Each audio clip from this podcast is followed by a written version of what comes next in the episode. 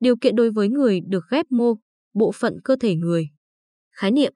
Luật hiến, lấy, ghép mô, bộ phận cơ thể người và hiến, lấy sắc năm 2006 quy định.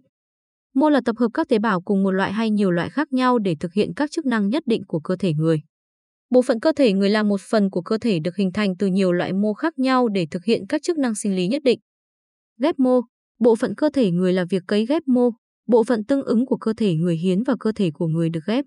Điều 30 luật hiến, lấy, ghép mô, bộ phận cơ thể người và hiến, lấy sắc năm 2006 quy định không ba điều kiện đối với người được ghép mô, bộ phận cơ thể người như sau.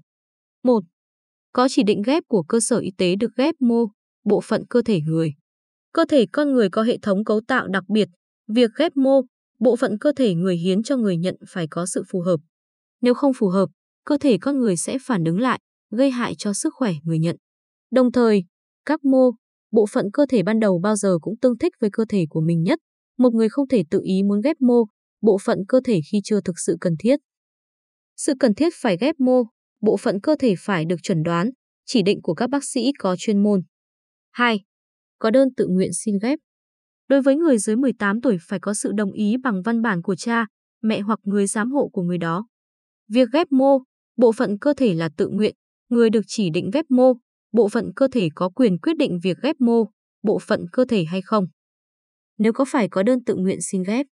Đối với người được chỉ định ghép là người dưới 18 tuổi, họ là người chưa có đầu đủ nhận thực và năng lực hành vi dân sự, cần có sự đồng ý bằng văn bản của cha mẹ hoặc người giám hộ. 3. Đối với trường hợp ghép bộ phận cơ thể không tái sinh ở người sống phải được sự đồng ý bằng văn bản của Hội đồng tư vấn lấy, ghép bộ phận cơ thể người quy định tại Điều 15 của Luật Hiến, lấy, ghép mô, bộ phận cơ thể người và hiến, hiến xác. Bộ phận cơ thể không tái sinh là bộ phận sau khi lấy ra khỏi cơ thể người thì cơ thể không thể sản sinh hoặc phát triển thêm bộ phận khác thay thế bộ phận đã lấy.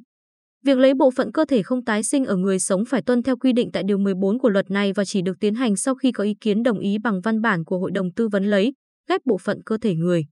Hội đồng tư vấn lấy, ghép bộ phận cơ thể người do cơ sở y tế quy định tại Điều 16 của luật này thành lập.